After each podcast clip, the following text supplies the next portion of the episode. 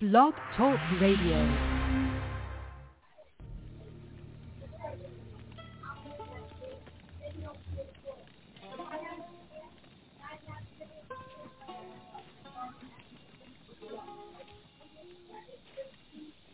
Sit there and that thing? Or are you going to it?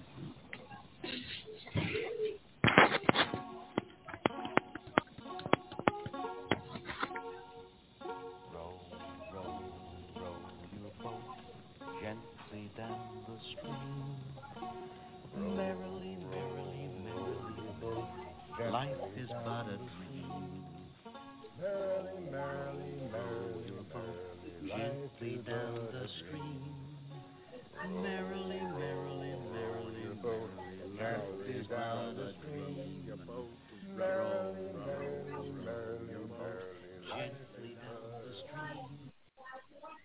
Good evening, Trekkies and Trekkers. It's Uncle Jim here with you.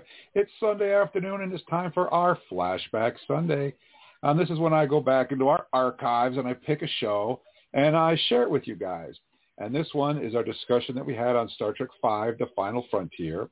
And this movie is is derided by a lot of fans as being the worst Star Trek movie and being terrible and awful. But is it really? Uh, we dive deep into it and we discuss it. So sit back and enjoy our discussion on Star Trek V, The Final Frontier. Blog Talk Radio. Kingway, Spock's beard, Lorca's acting very weird Captain Pike, Sisko's wife, Klingons and the afterlife Boimler, Tendi's dog, Ransom is very hard Spore Drive, Black Alert, Georgiou has gone berserk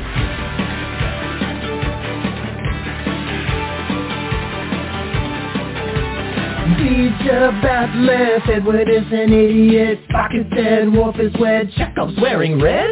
Data's cat, Kempak's at, Q has had enough of that. Beam me up, make it so, everybody let's go. We about the series. You can join us live by picking up your phone now. We talk about the series. We're coming to you on your streaming services now. We talk about the series Comic books and games, we go beyond the show now. We talk about the series. Come and join us we sit and chat and we go on and on and on and good evening, Trekkies and Trekkers around the globe. With that song, it's time for another episode of Trek Talking. It's Thursday night. We're live. The phone number here is 646-668-2433. We're going to be talking about Star Trek V, The Final Frontier. With me, as usual, are my Trek experts. Start off with Eric. He's out in Portland.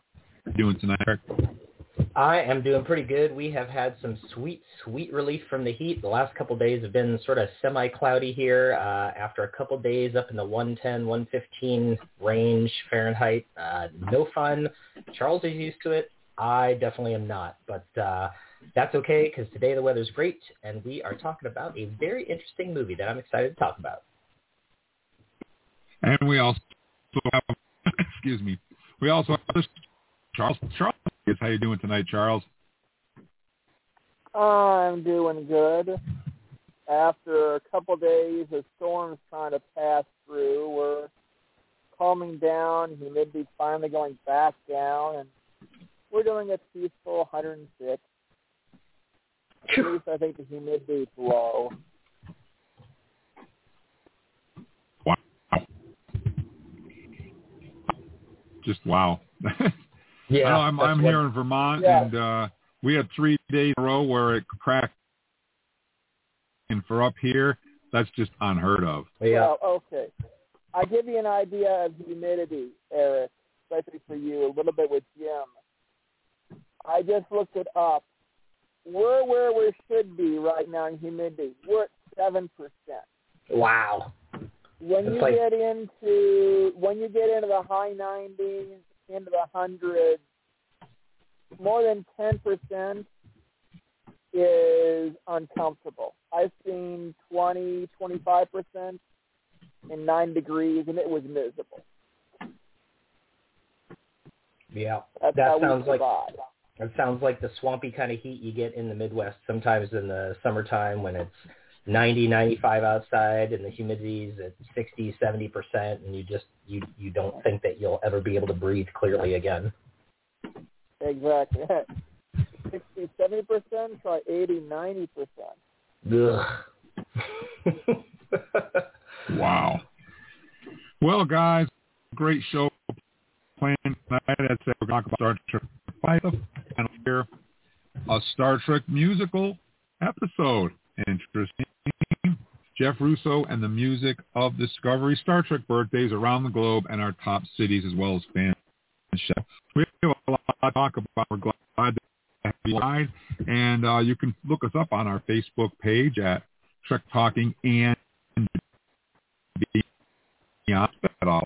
755 followers, and we'd love to add you to the list. Please, please do that.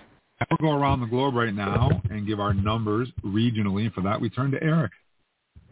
Yeah, as always, about 75% of our listeners come from the United States, where we broadcast from, uh, and holding on to our number one international spot this week, although finally not setting a new record for the first time in a solid three or four months, is the UK. Uh, but that being said, they're still holding down 6.23% of our listeners, which, gosh, we can't tell you how much we appreciate that. That's a significant portion of our listeners. So thank you to the folks in the UK. In our number two spot, we have Canada. I don't know if this is an anomaly or what, but somehow, some way, they have shot from 3.22% of our listeners all the way up to 5.79% of our listeners this week. Wow. Uh, did we convert a whole town overnight? That is pretty cool. Uh, so thank you, folks from Canada. Wow. All the way up to almost 6% of our listeners, uh, and in that number two spot. In our number three spot, we have the folks down under, Australia, coming in with a respectable 4.10% of our listeners. Ireland is holding on to that number four spot with 1.84% of our listeners, and Norway in fifth, but just a little tiny bit behind Ireland at 1.76% of our listeners. Thank you to every single one of our listeners, both international and domestic. We wouldn't be able to do it without you. Uh, so thanks for downloading, thanks for listening, and thanks for calling in. Absolutely. And that number again is 646 and this is a live show. And so I'm doing the show currently live in a river in upstate New York. So, and there's a bad, bad storm rolling through here right now. Thunder, rain. The quality of the show isn't as usual. And you hear some dropping out, some cutouts. That's because we're live. There's no, so just bear that in mind. Just to let you guys know. And we also do our top cities, and for that, Charles. These are our found in this week. Well, this week, uh, Indianapolis, here where Shannon lives, actually it's dropped a little bit. They're now 36, where they used to be 41st. Portland fell a little bit. Fort Lake 21st last week. Now they're up, they're down to 24th. Come on, Maybe people missed the show because it was too hot. Could have been. Could have been. Uh, Las Vegas is stable at 19. Once again, our ninth and tenth are flip-flopping again. San Pablo, Brazil is back to 10th, and Brisbane, Australia is back to ninth. Those two like fighting it for ninth and tenth. And then we just go right down the list. We've got San Antonio, Texas, Chicago, Illinois, Toronto, Ontario, Canada, Los Angeles, California, yeah, Los Angeles, California, home of Andy Bray, Melbourne, Victoria, Australia, Sydney, New South Wales, Australia, London, UK, and New York, New York. New York City. How about that? Absolutely. That's pretty cool. And, and looking at the numbers, though, uh, you know, we might see San Antonio, uh, we might see Brisbane challenge San Antonio for that number um, eight spot. The numbers are pretty close. Um, we'll have to wait and see what happens next week. Well, Australia that's has pretty been in our top five for a very, very long time, so that would not surprise me if we saw a little surge from Queensland. Yeah, it's it it could happen. It could happen. And um, as I said at the top of the show, on our Facebook page, you'll see the Live Long and Prosper symbol. Just stop there. Tell us where you're listening from. Every week, I pick 15 lucky fans. If you see a heart next to your name from Trek Talking, that means your name has been chosen and you want to tune into the show so you can hear your personal fan shout out. So Eric, why don't you get us started with our fan shout outs this week? You better believe it. Our number one fan shout out this week goes out to Kumar Ramakrishna from Singapore. That is pretty much on, uh, I don't know how far away that is, but it's super, super far away. So it's amazing you're listening to us and interacting with us, Kumar. Thank you so much. Uh, we really appreciate it. Monique Westerich from the Netherlands is also listening to us today. So thank you, Monique. Uh, I've always wanted to go to the Netherlands. Did you know? You know this because you live there. But something like 50% of the land in the Netherlands is below sea level. Unbelievable. And they're the world leaders in floating architecture. So Monique, you live in a unique place. I love it. Vanessa Jackson from Trinidad and Tobago. She is listening to us today as well from the, the island way, way out there. That is amazing. Uh, not our first listener from Trinidad and Tobago because I've actually started keeping track, but certainly one of very few. So thank you, Vanessa, for listening to us. We're saying hello today to our top fan, Vanessa Arroyo from Puerto Rico, another place I have never been that I feel like I would really like to visit someday. So Vanessa, thank you for listening to us. And last on my list is Glenn Morris from Perth in Western Australia. He says, good day. I love it, Glenn. Thank you so much for listening to us. Charles, who you got on your list this week? Well, let's start off with Carolyn Brown in Scotland. Pete Frem, Frem from Luray, Virginia. Joseph Nazak from Georgia. Darlene Cooper from Florida. And Top San Walter Chaplet from Argentina. So we got a few Americans in there and a couple other countries. What about Jim? Hello and thank you to Chris Crane, Skill, New York, USA. Not too far from where we're on right now. So thank you for listening to Chris. We'd also like to say hello and thank you to top fan Anna Golick from Crimea Peninsula. I'm sorry. I almost said Pennsylvania. The Crimean Peninsula, yeah. Pennsylvania. yeah, easy to easy. Um, we'd also like to say hello to fan Michael Williams from Temple, Texas. And we'd also like to say hello and thank you to Stuart Armstrong from Melbourne, Australia. Good. Last, but we'd like to say thank you and Qapla' to James Dexter from Manchester in England. It's great to have each every one of you along. We can't, we appreciate it. Thank you so much for listening. If you'd like to hear your name mentioned on a finish just visit give us like, give us a follow. Tell us where you're from. You see a heart next to your name.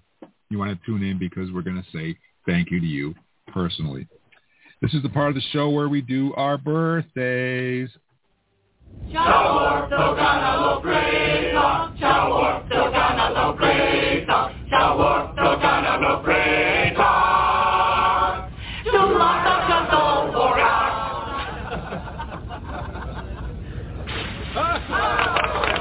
That was not a Klingon song. No, it wasn't, but we like it anyways, War. So we always start off our Star Trek birthdays remembering those members of our Star Trek family who are no longer with us. And for that, we turn to Eric. So Eric, who's on your list this week? Well, our very first remembrance this week goes out to a gentleman who actually has a part in tonight's podcast later on. Uh, he appeared as God in Star Trek V and also appeared as Admiral Hanson in The Next Generation's Best of Both Worlds. Uh, we're remembering George Murdock tonight, who would have had a birthday this week. So uh, happy birthday and remembrances going out to George Murdock. Uh, certainly a couple of very memorable roles uh, from a couple of different eras of Star Trek, which is pretty cool. Uh, we're also remembering Tony Young this week. Uh, Tony played Kryton uh, in TOS's Elaan of Troyius. Uh, he's a very fine-looking uh, gentleman, uh, part of the noble family of uh, the planet of Elan, where they went in that episode. So uh, happy birthday and remembrances going out to Tony Young. We're also saying happy birthday and sending out our love to Charlene Polite, who played Vanna in the TOS episode The Cloudminders. Uh, yeah, another another kind of classic episode uh, and uh, love interest of Kirk, one of many. Uh, but Charlene did a great job in that role. We're also saying happy birthday to John Harmon, who played Tepo in TOS's Piece of the Action, uh, and he played a rodent in the city on the edge of forever. What's that all about, Jim? Rodent was the talking to Spock and Kirk at the the food pantry. He's the guy that was helping find their way around. His name was Rodent in this in the script. That's right. That's who he is. Well, happy birthday. I remembered the piece of the action character, but I didn't remember the other one. So happy birthday to John Harmon. And uh, our last remembrance this week goes out to Guy Raymond. Guy Raymond would have had a birthday this week. Uh, he played the bartender on Space Station K7 in the TOS episode The Trouble with Tribbles, uh, one that I think, even if you're not a Star Trek fan, you probably are familiar with that episode. Um, so Guy Raymond, uh, fun role for him back in the TOS days. So happy birthday to all the folks who have gone before us that are no longer with us. And now we move on to Charles with some of the birthdays of folks who are still with us. Charles, take it away. Okay, well, let's start off with Michael Burke, who played Goval in TNG Descendants 2 and played Koss in Enterprise. By the way, Goval has a very excellent card in Star Trek Attack Wing. Uh, he allows you to discard him instead of somebody else from your ship, so you can do all kinds of character recurring shenanigans with Goval. Then we got Renata Scott. Yeah. Who played Admiral Hayes in TNG's episode Realm of Fear. Sharon Lawrence played Amelia Earhart in the Voyager episode 37. When Voyager tries to define how they thought what happened.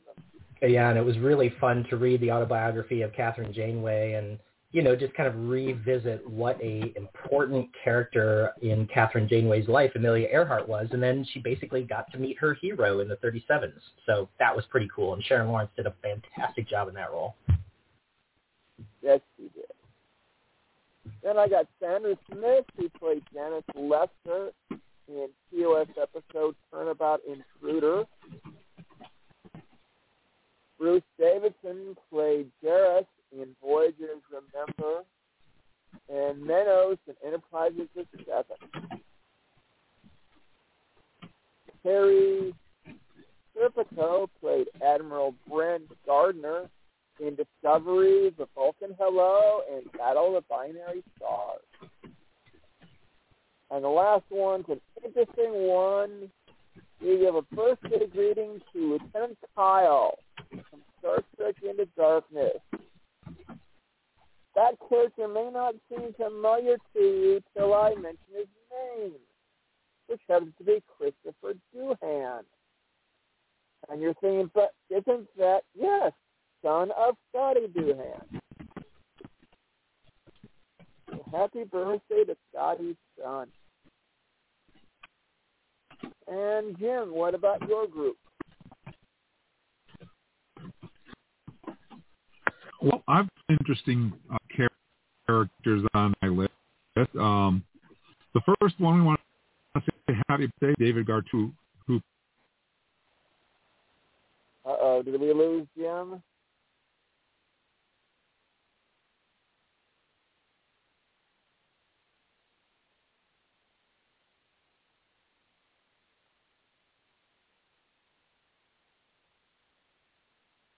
Hey, can you guys hear me? I can hear you. Yep, I got. I thought the weather might might be bad. I got booted off. Can you hear me, Eric? Can you hear us? Yeah, we can hear you. Excellent. Excellent. So let, let's let's continue. How does that sound? Sounds good. We can start right at the top of your birthdays, Jim. I don't think we heard the first one. All right. So um, we want to say happy birthday to uh, David Gautreaux, who played Commander Branch in Star Trek: The Motion Picture, and he was set to replace Spock in Star Trek Phase Two and play the, the Vulcan officer Azan. Oddly enough, Azan was mentioned in Star Trek Lower Decks, so he's actually a canon character, even though he never appeared on film. So that's pretty cool. Mm-hmm. We we have another character who never actually appeared on film. We'd like to say happy birthday to Gen- Genevieve Bujold, who would have played Captain Nicole Janeway on Star Trek Voyager. She worked on set for approximately one day, and then she quit. And I have on our Facebook page, you guys can go and see the um, her footage that she filmed before she quit. So, happy birthday. The next one is an interesting one. He was the captain of the Enterprise B, but not until next Tuesday. So I'd like to say happy birthday to Alan Ruck, who played Captain John Harriman in Star Trek Generations. As I said, next Tuesday. Yep. Yeah. Um, the thing is with Alan Alan Ruckman, for me, wasn't memorable in that episode in that one as much as I remember him and Ferris Bueller. Ferris Bueller for sure. Yeah. Yeah. that that was one of his big roles with Ferris. Absolutely. It was fun to see him in Star Trek after that, though, wasn't it? Yeah. Yeah, absolutely. And uh, we'd also like to say, uh, here's one, um, a, a very interesting one. We'd like to say happy birthday to Ken Marshall, who played Michael Eddington in nine episodes of Star Trek Deep Space Nine. But I know him as Krull. Anyone that grew up in the 80s would know what I'm talking about, the sci-fi movie Krull. You guys must have seen it, right?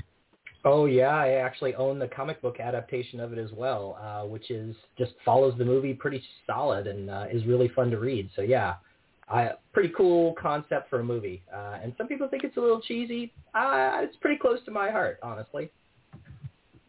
I love it. I've watched it a thousand times. I, I think it's great. So, It's awesome. Happy birthday to Ken Marshall. The next one um, that we want to say happy birthday to is a very interesting one uh, because she had the role and then she gave up the role and then she took the role back.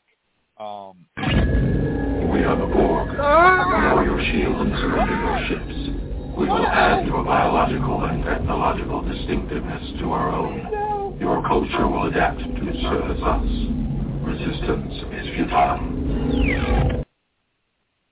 So we'd like to say happy birthday to Alex or Alice Krige, who played the Borg Queen in Star Trek: First Contact and Voyager Endgame. She was replaced uh, by um, Susan. Uh, Susan. Um, I'm trying to remember her name too. Yeah. Susan somebody. Yes. Uh, yeah. Susan somebody um, on Star Trek Voyager. Susanna And for some Thompson. re- That's it. Su- yes, Susanna Thompson. And for some reason, they decided to bring her back for the end episode. So there was actually two Borg queens. So happy birthday to Alex Krige. Um, I saved the biggest and best for last on my list, and that's we'd like to say happy birthday to uh, the first Section 31 officer that we ever saw, Lieutenant Malcolm Reed from Star Trek Enterprise, played by Dominic Keating. I love, I love, love, love Enterprise, and he, Malcolm Reed is one of my favorite characters. I love his kind of like impenetrable facade that he puts up that then kind of gets chipped away by Trip and various other people on the ship. It's, it's, he's a really cool character, and I thought he just did a great job. Dominic Keating just did a great job with that role. And, and like I said, he does play the very first Section 31 officer. That's right. I love that they kind of gave him a reason to be there and that, like a, a a way that they could kind of lead into things that we had already seen back in Deep Space Nine and that sort of stuff is great to get him in at the ground level of that organization. Yeah, that was that was cool. And uh, I think the most important one on our list, a lot of fans would disagree with me, but I think the most important one on our list this week is we want to say happy birthday to J.J. Abrams. Now, regardless of what you think about the Kelvin Universe movies, I'm going to say honestly, in my opinion, if it wasn't for J.J. Abrams bringing Star Trek back and um, proving Yep. to the the networks, well, to the studios, that you can make money on Star Trek because that's what it all comes down to, guys, is money. They're not making money. They're not making product. And J.J. Abrams proved with Star Trek 2009, which is the top-grossing Star Trek film of all time, by the way, that Star Trek could be Oh, wow. profitable. And if it wasn't I for him, Admit, I Mhm. will admit on his comments got hidden because it's a birthday post. If you can't be nice about the person, you don't need to be making rude comments. There you go. I, I agree. I, I agree completely. Uh, but if it wasn't for JJ, we wouldn't have Discovery, we wouldn't have Picard, we wouldn't have Lower Decks, we wouldn't be experiencing what we are right now with Star Trek. So happy birthday to J.J. Abrams, whether you like his movies or not. I think he's probably the most pivotal person in Star Trek next to Gene Roddenberry. So happy birthday. And with that, we have to take our very first commercial break. So walk, don't run to the bathroom. We'll be right back after these very important messages. And we're going to go live with our messages uh, right now because what I want to talk to you guys about is we've been given the opportunity to give away five copies of Star Trek Discovery Season 3 on Blu-ray and DVD, and which is a great opportunity for us here on the podcast. But you guys got to do a little bit of work. You have to listen to the podcast, first of all, and you have to call 646-668-2433 on July 22nd. Callers that call on July 22nd, which is a Thursday, and uh, we're going to be reviewing Star Trek Discovery Season 3 on that particular episode. So it's a great time to give away Discovery Season 3 Blu-rays and DVDs to you guys. It's our way of saying thank you. So please, please mark our phone number in your speed dial, 646-668-2433, and tune in on July 22nd. Give us a call, and I'll give you a DVD of Star Trek Discovery Season 3. It's that simple. It's fun, it's educational, and it's easy. So please do that. And the reason why we're mentioning it now is because a lot of you guys are listening in other time zones than than where we are right now. You know, right now it's 7:47 where I, p.m. where I'm sitting. Um, so you're going to have to tune in and call live on that night. So I'm giving you guys enough advance notice that you can make those arrangements um, or whatever you need to do to give us a call and win yourself a copy of Star Trek Discovery Season 3, courtesy of Map 350, or I'm, I'm sorry, of Map 360 in New York City. They're the ones that are promoting Star Trek Discovery Season 3 on, on DVD and Blu-ray, and they're the ones that have been gracious enough to give us these copies to give to you. So that's the end of our message, and now back to our regularly scheduled show, which means there we go. So that covers all of our Star Trek birthdays, and now we're going to go on to Star Trek news. Priority 1 message from Starfleet coming in on secured channel. Incoming transmission. Enter authorization code. Command codes verified. Define parameters of program. Level 9 authorization required. Specify parameters. Transfer of data is complete. Black alert. Black alert. Black, oh, you, oh, you have been warned. So uh, we have a lot of news stories to talk about tonight, and our first one goes to Eric. And uh, before we do that, I want to let you guys know all the stories that we're about to talk about you can find in their entirety on our Facebook page. I just kind of go through and break them down to give you guys the main gist of them, but you can read the entire articles in their entirety on our Facebook page. So Eric, what do you have for us? Well, I have a story that is right up my alley, Jim. Uh, Alex Kurtzman on why the world needs more Star Trek and possibly a musical episode. Alex Kurtzman has previously mentioned one of his hopes to do uh, is to do a musical episode of Star Trek short treks. Currently, there are no plans for more entries into the series of short treks, but Kurtzman laid out the criteria that need to be met to make such a musical trek work. He said, Nothing would make me happier than making a musical Star Trek episode. I've thought about this.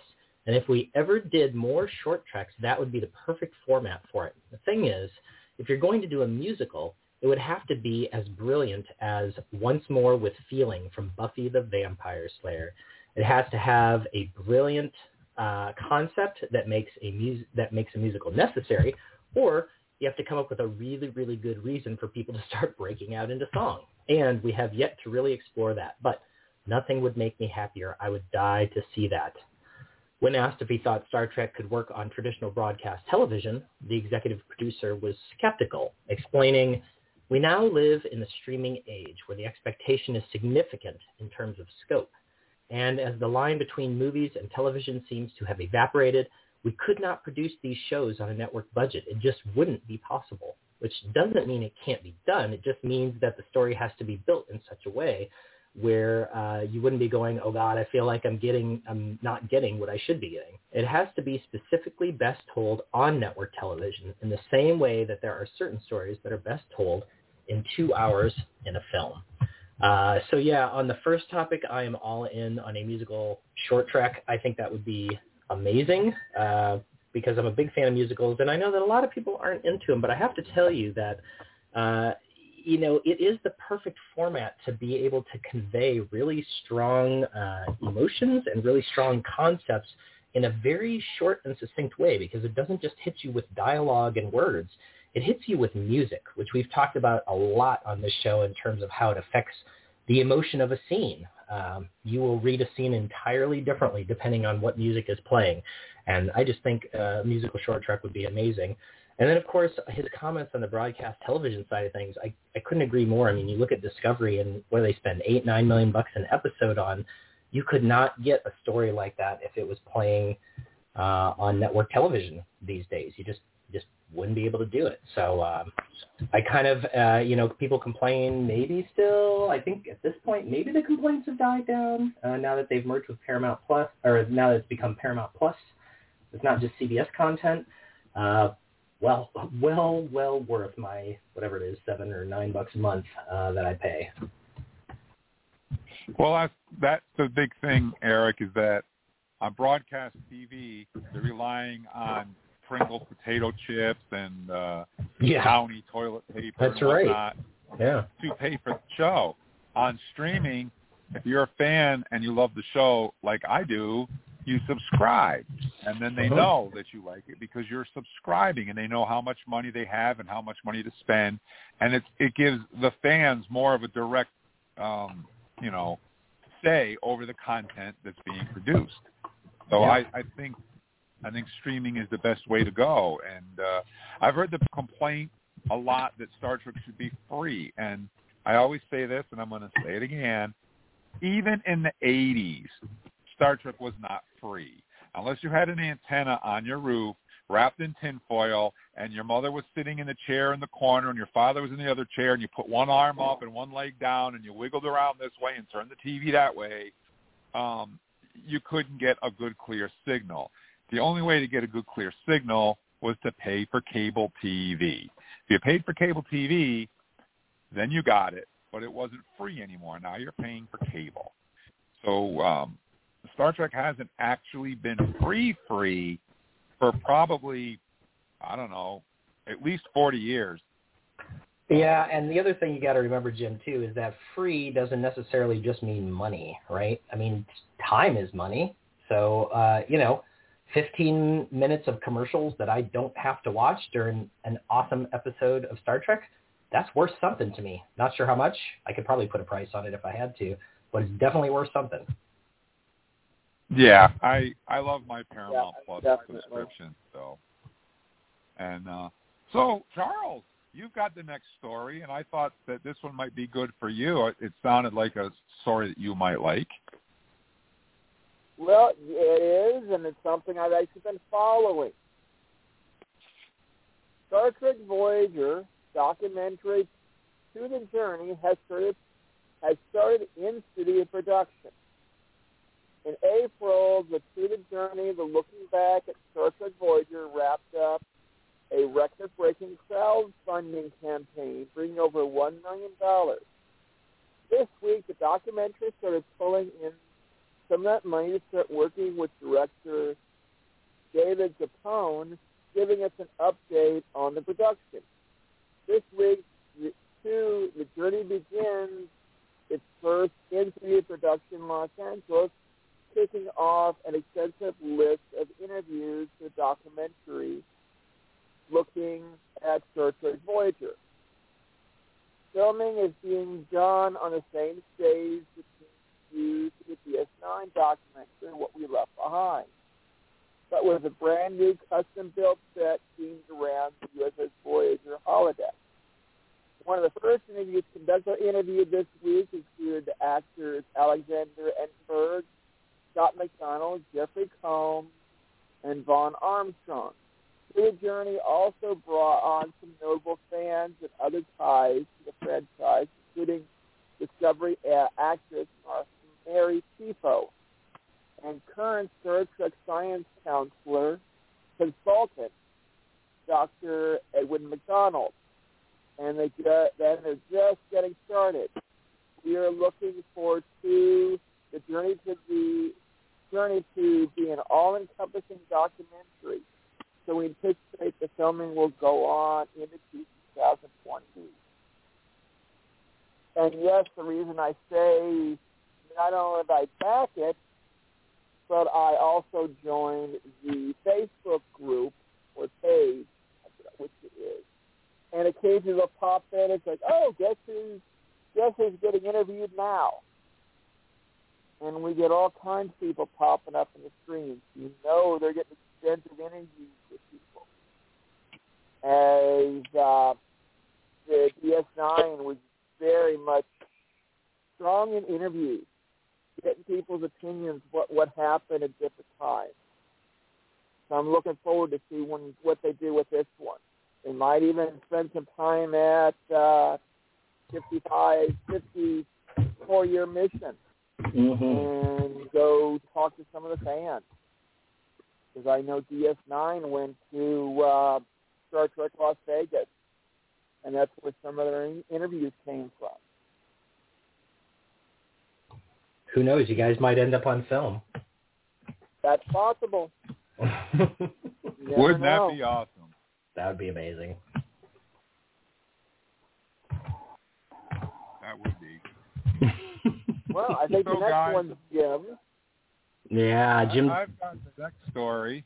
It's a good one you might notice that the stories coincidentally go to people that I think are the most interested in them.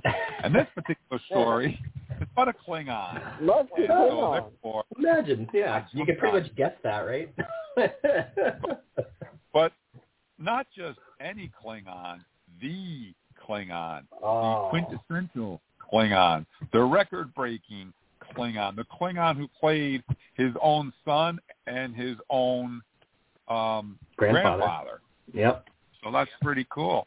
So this story is entitled "Why Michael Dorn's Worf Record Will Never Be Broken." Michael Dorn holds a record for Star Trek appearances, and it's unlikely to ever be broken. Dorn made his name playing Worf, the Enterprise's Klingon security chief, setting the standard for Klingons as a species changed from enemies to more complex allies in Star Trek The Next Generation. He continued his role through multiple Star Trek series and movies, then joined the main cast of Deep Space Nine. Worf's long and complicated story through multiple series has given Michael Dorn the record for the most appearances in Star Trek, and no other actor would find it easy to catch up. Over the course of the two shows, Michael Dorn has portrayed Worf in 272 episodes, the most appearances by any actor or character in the franchise. Colm Meaney as Miles O'Brien comes in second place, appearing in 211 episodes across TNG and DS9. But that still puts Meaney over 60 episodes behind Michael Dorn. Star Trek's heyday in the 80s and 90s, the series tended to run between 20 and 26 episodes a season. And the Next Generation, Deep Space Nine, and Voyager all ran seven lengthy seasons. Worf had enough times in Star Trek in various episodes. However, the newer series are much shorter and sparser. Seasons of Discovery, Picard, and Lower Decks all run between 10 and 15 episodes, leaving very little time for any actor to rack up enough episodic credits to ever catch Michael Dorn. So that that's an interesting story, and um, yeah, I think that's pretty cool. But Michael Dorn does not hold the record, though, for the most appearances by a character on Star Trek. And uh, you guys know who that is? Who holds that record?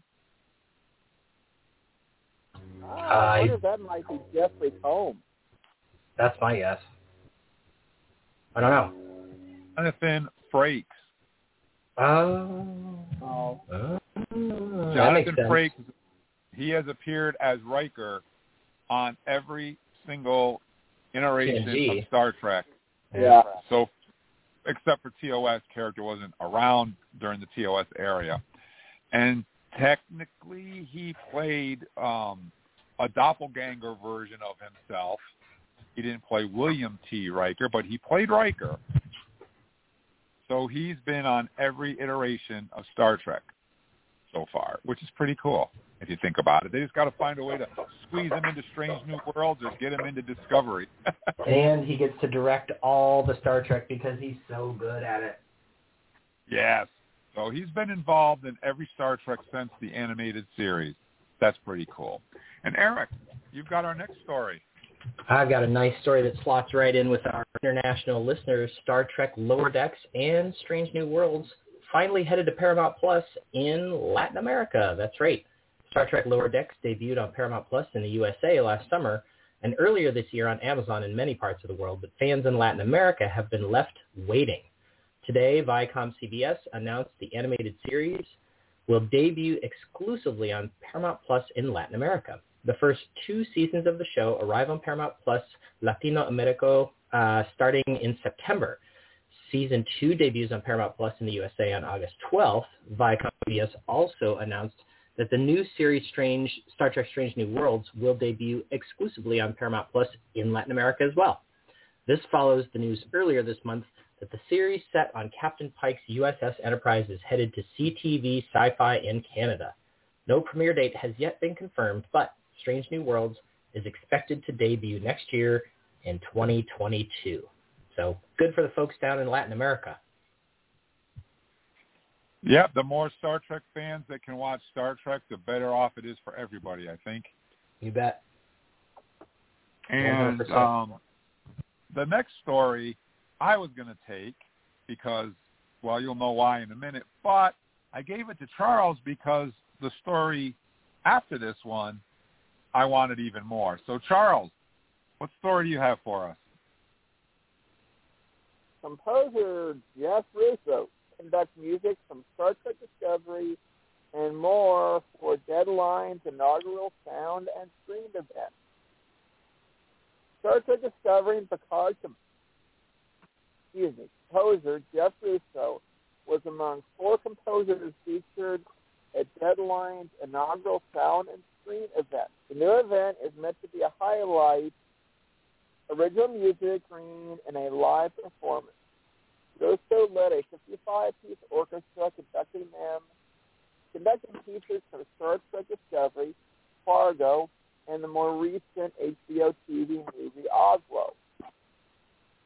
Deadline Sound and Screen event was held at the historical Newman Scoring Stage, the same venue where the music for Star Trek Discovery, Star Trek Picard, and Star Trek inspired series The Orville is recorded. When he isn't composing music for Star Trek, Russo is usually working on another musical score. But he's found a way to avoid the dreaded writer's block. At the event, Russo told Deadline, if I get stuck on something, I will jump to another project. And then that usually kicks the dust or gets the cobwebs out. Deadline's Sound and Screen event was presented by Deadline. Global Music Rye PR. To see the full performance of Bruce's music from the event, and the interview from the composer, visit Deadline.com. Catered to his music. He's so good. Absolutely. He's just so good. Like I was thinking, uh, you know, once again, I mean, we we talk about him a lot, but just the mood that he brings to Discovery is really unique. I think. I've been I rewatched season one last week for the podcast, and I'm halfway through season two right now. And I got to say that the music that he writes for Star Trek for both Picard and Discovery is as just phenomenal.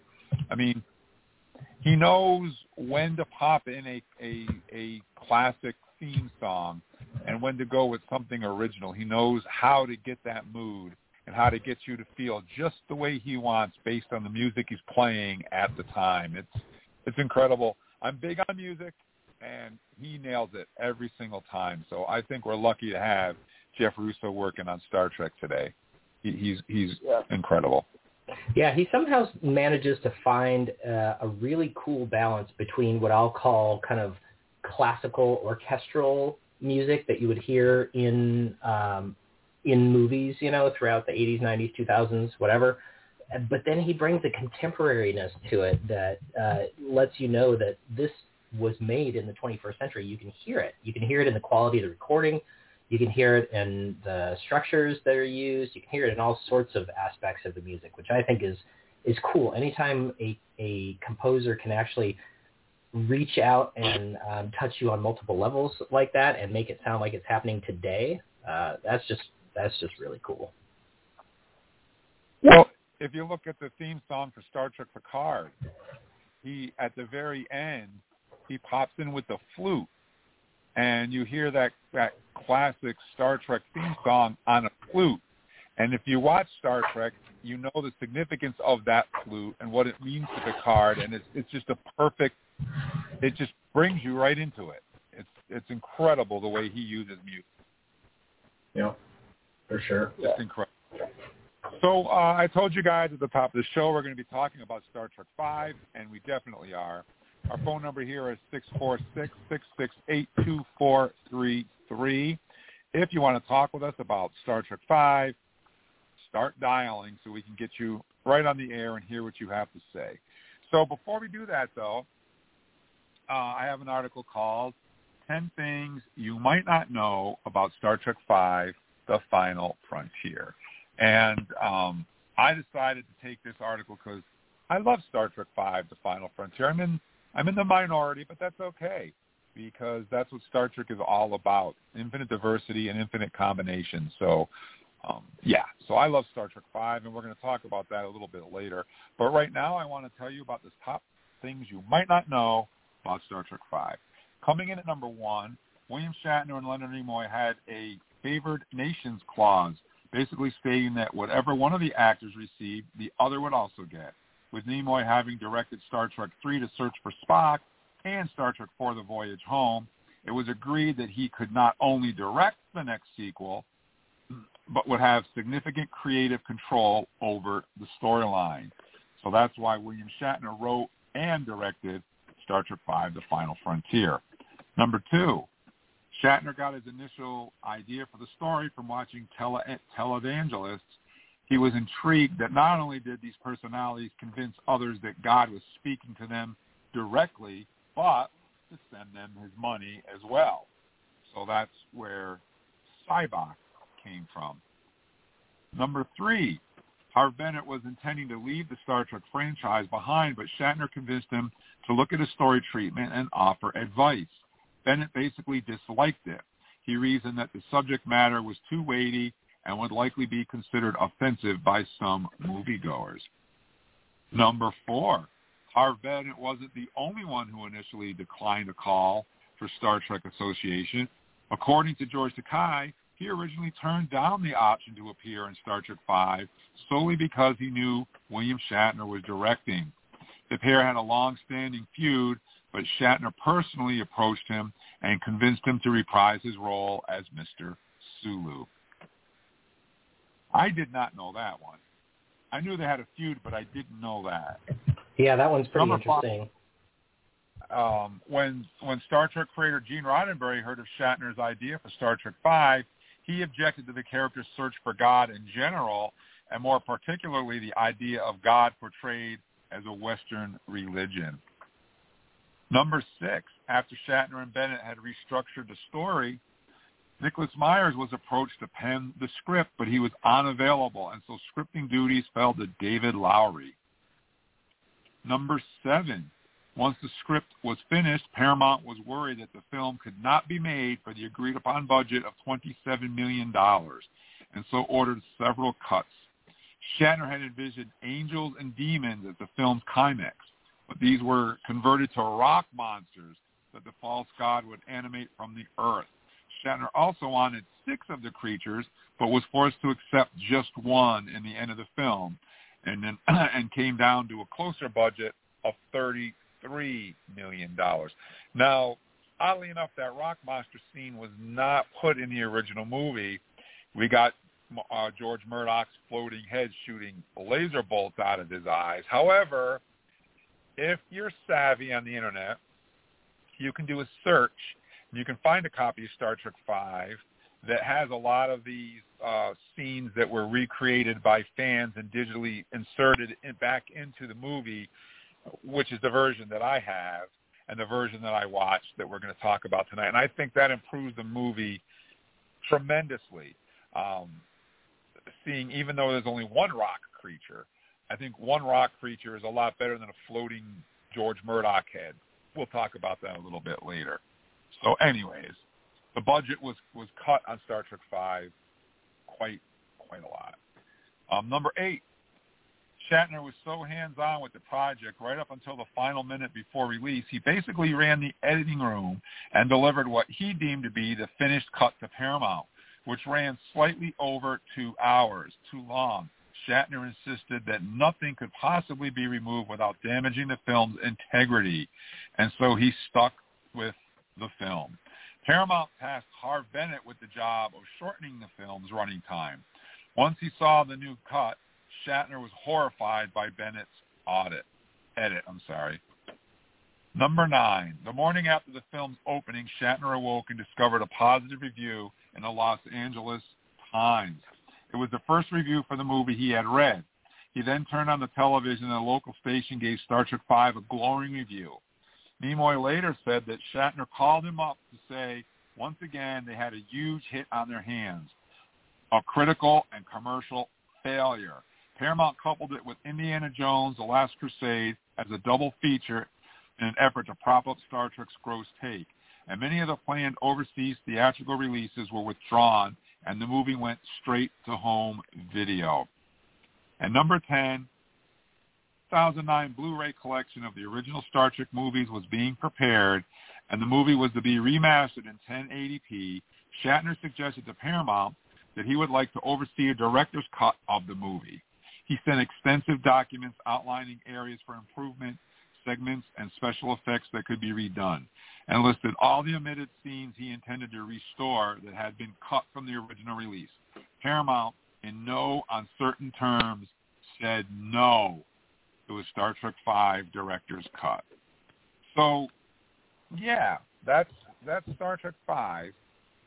Um, I, I didn't know that they that it did so poorly in the United States that they canceled a lot of the overseas screenings. I wasn't aware of that, and I was not aware that they showed it as a double feature with Indiana Jones and the Last Crusade either, because I went to see it on opening night, so I was not aware of that.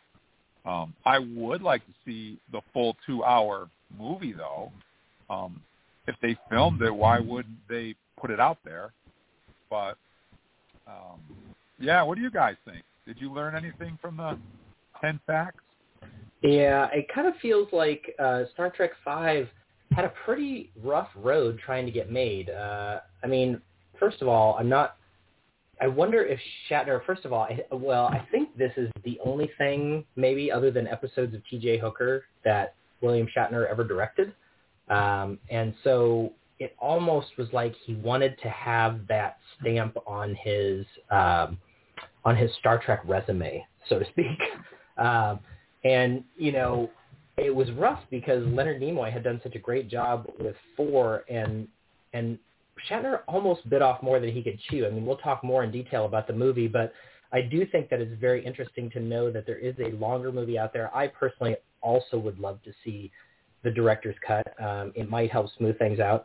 But the movie was also doomed not only by uh, Indiana Jones opening at the same thing at the same time. Um, I know Ghostbusters 2 came out at the same time. Uh, I think Dead Poet Society did.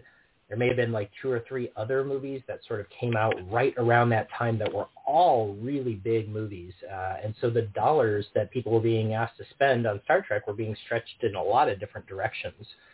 So, you know, the thing took on a lofty, lofty concept that took a big, big budget. Uh, it had a relatively small budget to work with, and it was up against uh, all of these other great movies that came out exactly at the same time. Um, so I, I do think that affected, you know, the movie that we got uh, in the end. Um, but yeah, some of these facts are just just fascinating. Um, you know, it's interesting to know how much of his how much work he put into it. They were talking about how I read articles where they were saying he Shatner would wake up at four o'clock in the morning, no matter when he went to bed, because he was going through a very rigorous workout routine at the time. Uh, because his favorite part of Star Trek is is running and jumping, uh, which this movie has a fair bit of. Uh, and you know, he was actually in pretty darn good shape uh, for this movie versus some of the other ones uh, that he's been in. So it was really his baby. He really, really tried his best, I think, to give a movie that he that that that realized his vision, and he did keep running up against some roadblocks along the way. It's a, it's almost amazing that the movie ever got made in the first place. And uh, listen, guys, it's time to take yet another commercial break. I know that's hard to believe, but uh, we're going to do it, but we're not done talking about Star Trek Five: The Final Frontier. And we're going to do another live commercial for you guys right now. And I want to talk a little bit about Star Trek, the 55-year mission in Las Vegas. Um, it's going to be August 11th to August 15th, and Trek Talking is going to be there. We were invited to participate in the convention, and we're going to be there. The Leslie Hoffman is going to be there with me, and she's going to be signing autographs at our table. So please stop by and say hello to us. I have some business cards and some uh, magnets to give out. I was hoping to have some other things for you guys, but our uh, GoFundMe didn't quite work out as well as I had planned. You guys can go to GoFundMe and help us out, though, if you'd like. Please do that if you can. But we're going to be there, and uh, Charles is going to be there as well on Thursday night. Charles, is it? Uh, I'll be in that. I'll probably even try Thursday. I may make Friday, and then I'll be for, there for the weekend. Um, so you guys can meet myself. You can meet Charles. You can meet the Leslie Hoffman. Won't be able to make it. That so uh, Eric won't be there, but um, you know, eventually the all of us will get together in the same place at the same time, but not this time. But uh, we'd love to see you guys stop by the table and say hello. I'd love to put um, faces to some of the voices. It's going to be the first time I've ever met Charles, so I'm looking forward to that as well. The convention is going to be a lot of fun. And uh, yeah, so please stop by the table, say hello. If you can make it to Star Trek, the 55-year mission in Las Vegas, August 11th to August 15th. And you can find information on that at creationentertainment.com. So please, please do that if you can. So now back to our regularly scheduled show. so we're talking about Star Trek Five here. Welcome back, guys. And that means that we're going to play the trailer for Star Trek Five, The Final Frontier, just to get you guys in the mood if you haven't seen the movie in a long time or maybe you decided to skip it because you heard bad press or you heard people talking about it and you decided not to go see it, which I don't recommend. Um, I make up my own mind about whether I like a movie or a TV show. I'll go see it myself and decide if I like it. I don't base my opinions on what other people say. So if you didn't see this movie because you heard it was bad, um, go and check it out for yourself and make up your own mind. Anyways, here's the trailer for Star Trek V, The Final Frontier.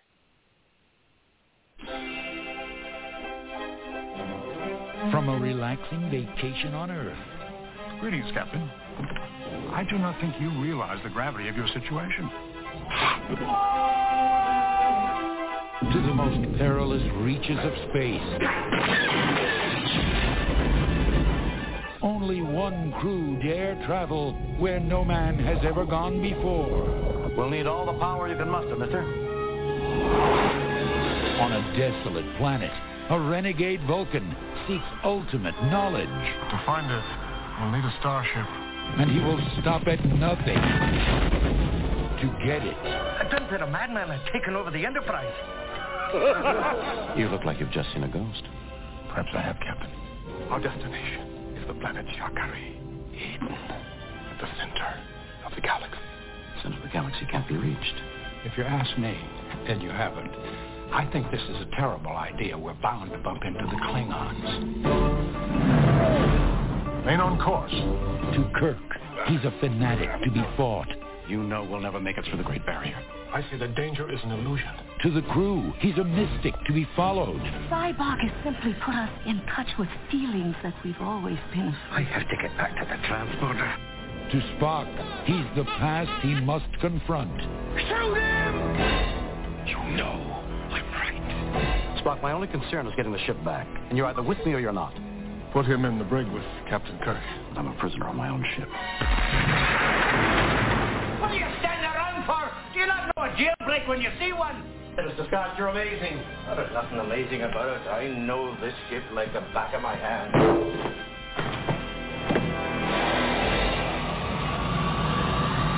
Emergency channel open. Hostile force has taken control of our vessel. Put us on a direct course with the Great Barrier. Understood, Enterprise. We are dispatching a rescue ship immediately. Bird of prey bearing 105, Mark 2. Let me do something. Mr. Sulu, full ahead. Transfer power to warp drive. Warp speed now.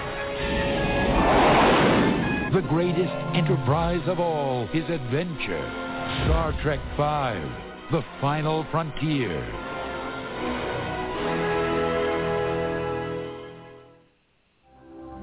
So if you went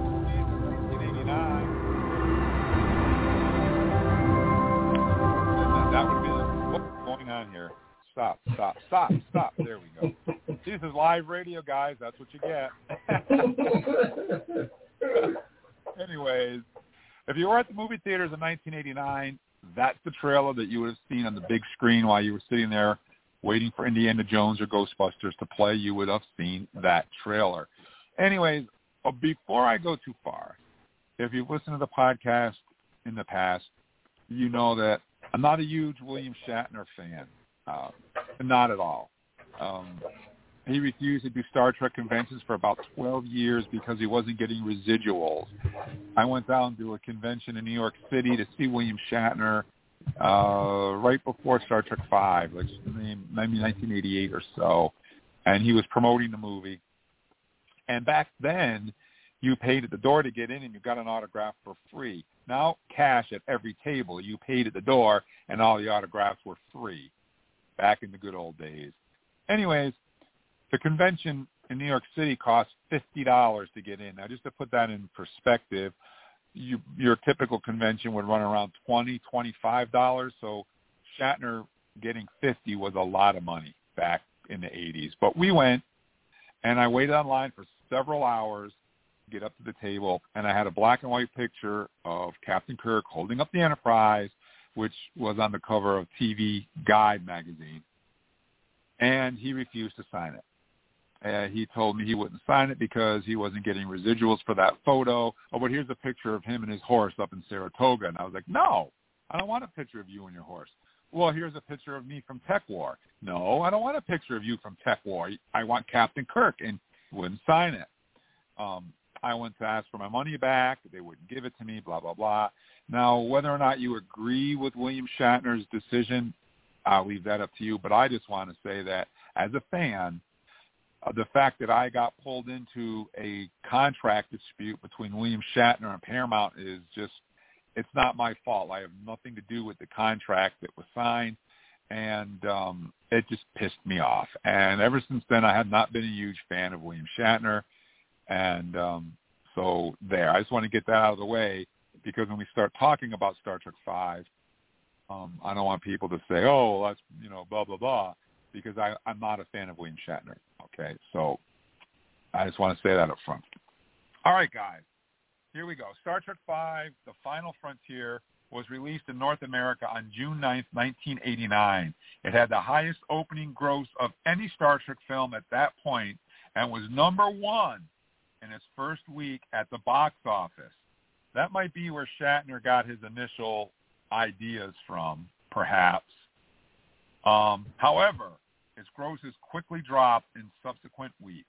The film received a generally mixed to negative review by critics on release, and according to its producer, nearly killed the franchise.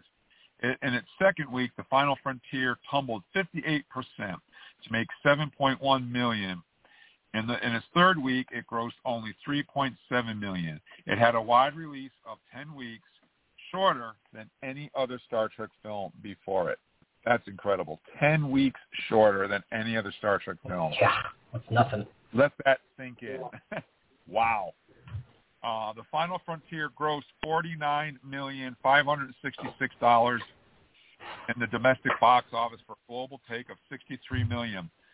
Um, the season proved to be another record breaker for the film industry with domestic summer box office revenues over two billion. The Final Frontier was the season's 10th best grossing film, although it failed to make expected returns.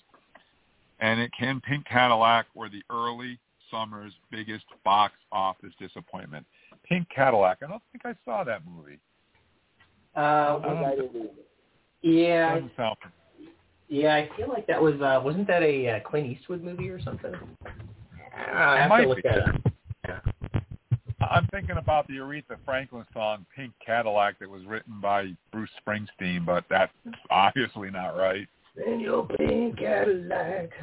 Yeah. Uh, the Final Frontier was expected to be one of the summer's biggest movies, and and a sure hit, despite its appearing in the market crowded with other sequels and blockbusters such as Indiana Jones and the Last Crusade, Ghostbusters 2, and Bat. Never before had so many sequels been released at the same time. Analysis expected the Final Frontier to make two hundred million dollars, mm. which Wow. it didn't come close to.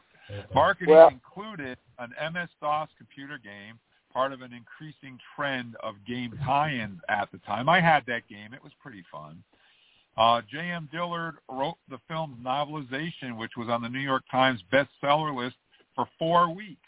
Paramount sold Star Trek branded apparel through catalogs, and Kraft made a Star Trek branded marshmallow dispenser. I wish Marshmallow. I had. I love wish you said I had marshmallow. Um, because that's a little uh, bit of Star Trek trivia right there too. That's a Yeah. good, we'll, we'll talk about. We're going to talk about that when we get to the movie.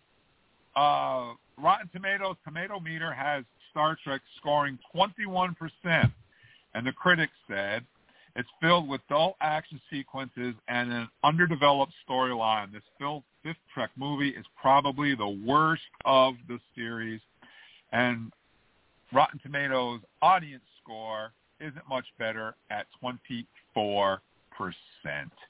And um, Charles, what do our Facebook fans think about Star Trek V: The Final Frontier? Well, on a scale of one to ten, being ten the best, how did our fans uh, rate Star Trek uh, Star Trek Five: The Final Frontier? Mikkel the Crack gave it a four. Brianna Lucero ga- maybe a five. Top fan Laura Dugan gimmick. Uh, where's the bunch? If only eh, the only good part was your Uhura's fan dance, giving it a five. Philip Parker, not as bad as a motion picture, giving it a five. Lieutenant, uh, the Argon, I know, I know the irony. It was fine, but not better than those CS episodes, giving it a five. It had uh, Rob Cohen. It had some wonderful moments, but as a film, as a movie, it is a three. Shatner was not ready to direct a big film, and they slashed his budget. it's amazing the film got made. Since when did the Enterprise have 78 deaths? Bob the Creel gave it a 7. Top fan Alan Paget gave it a 5. Keith Tudor. I've always had a soft spot for it, mainly because I love the humor and the, and the score, giving it a 6. Top fan Zeb Gibson gives us our lowest score at a 3 giving us an overall fan rating of 4.7.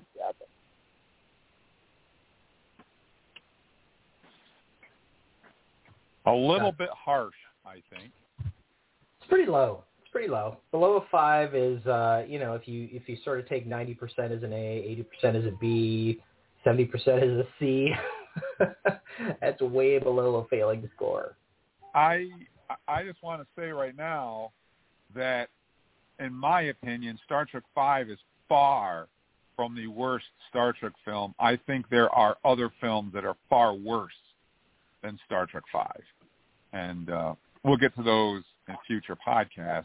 But um, let's talk about Star Trek Five. So one of the things that I really like about Star Trek Five is the score. Well, like one of the fans mentioned, I think that Jerry Goldsmith does an incredible job. And next to Star Trek: The Motion Picture, I think this the soundtrack that he came up with for Star Trek Five might be one of his best as I said, following up Star Trek: The Motion Picture. I think the music, the musical score in Star Trek Five is right up there with with some of the top scores for Star Trek movies, in my humble opinion. Anyways, um, the Klingons, man, do I love the Klingons in Star Trek Five. Uh, Spice Williams as Vixis is incredible. Um, Todd Bryant as Klaa is awesome as well um, Charlie Cooper, General Korrd. I love the Klingons in this movie. They just got they got a really like a chicken bone look on their heads, which is kind of unique for Klingons at the time. They're kind of like biker Klingons, is what I like to call them. You know, if you take those chicken bone heads and you pierce them, you get the Kelvin Universe Klingons, right? Yeah, very similar. Yep. Um, I did read. I was trying to get it done before the podcast, but I I only got seventy percent done. I, I went back and read Star Trek Five: The Final Frontier by J.M. Dillard, and I think, in my opinion, that the novelizations of the books of the movies, I think, are canon. And the reason why I say that is because if the movies are canon and the books are written from the movie, then I think that the books would have to be considered canon as well. W- would you guys agree with that? Well, I would say canon adjacent depending on the novelization. I would agree with Charles. I feel like uh, you know they've they stated pretty clearly that only what's on screen is canon. But uh, I see where you're coming from, Jim, because I think what you're saying is that the novels have a tendency to kind of fill in the gaps and just add detail that we don't necessarily get in the movies and it kind of gives you a context for some of these characters and the situations that they're put into when you actually read the book. So I see what you're saying, but I don't know if you can officially consider him canon. But that's just you know, uh, that's just a, a, a fine point there. As far as I'm concerned, uh, uh, they actually you know they fit in. They fit in fairly well. Well, the reason why I mention that is because in the book, it clearly states in the book that Spock was 13 years old the last time that he saw Sybok. So somebody, one of our fans, can go back and figure out exactly what star date that was, blah, blah, blah, blah, blah. But my point is that Spock would, that Michael Burnham would have been gone out of Spock's life by the time Sybok showed up. So Sybok and Michael Burnham never would have met each other because Spock is what eight or nine in Star Trek Discovery. Yeah, something say? like that. Yeah, I'd say he's about eight years. Eight well, eight human years, whatever that is. I am assuming it's the same in Vulcan years, but yes, he he appears to be a child of around eight or nine years old at the most. Uh, Michael Burnham appears to be slightly older than him in Discovery uh, Sybok being 13 years older, and it's pretty clear in Star Trek Five. You know, Spock says, uh, "Born of a of a Vulcan princess, uh, came to live with us basically when she died, and then was banished at some point. So if he's 13 years older than Spock, it's very unlikely that him and Burnham would have crossed paths. Right. That's right. And and in the book, in the Star Trek Five book, it's explained how Sybok is able to brainwash people, which I found to be interesting. That was something that wasn't really explained in the movie. Um, but what it is is the reason why he was banished is his mother was one of the high priest, priestesses of Gol, and that's where they protect the Katras of all the past masters. She has an affair.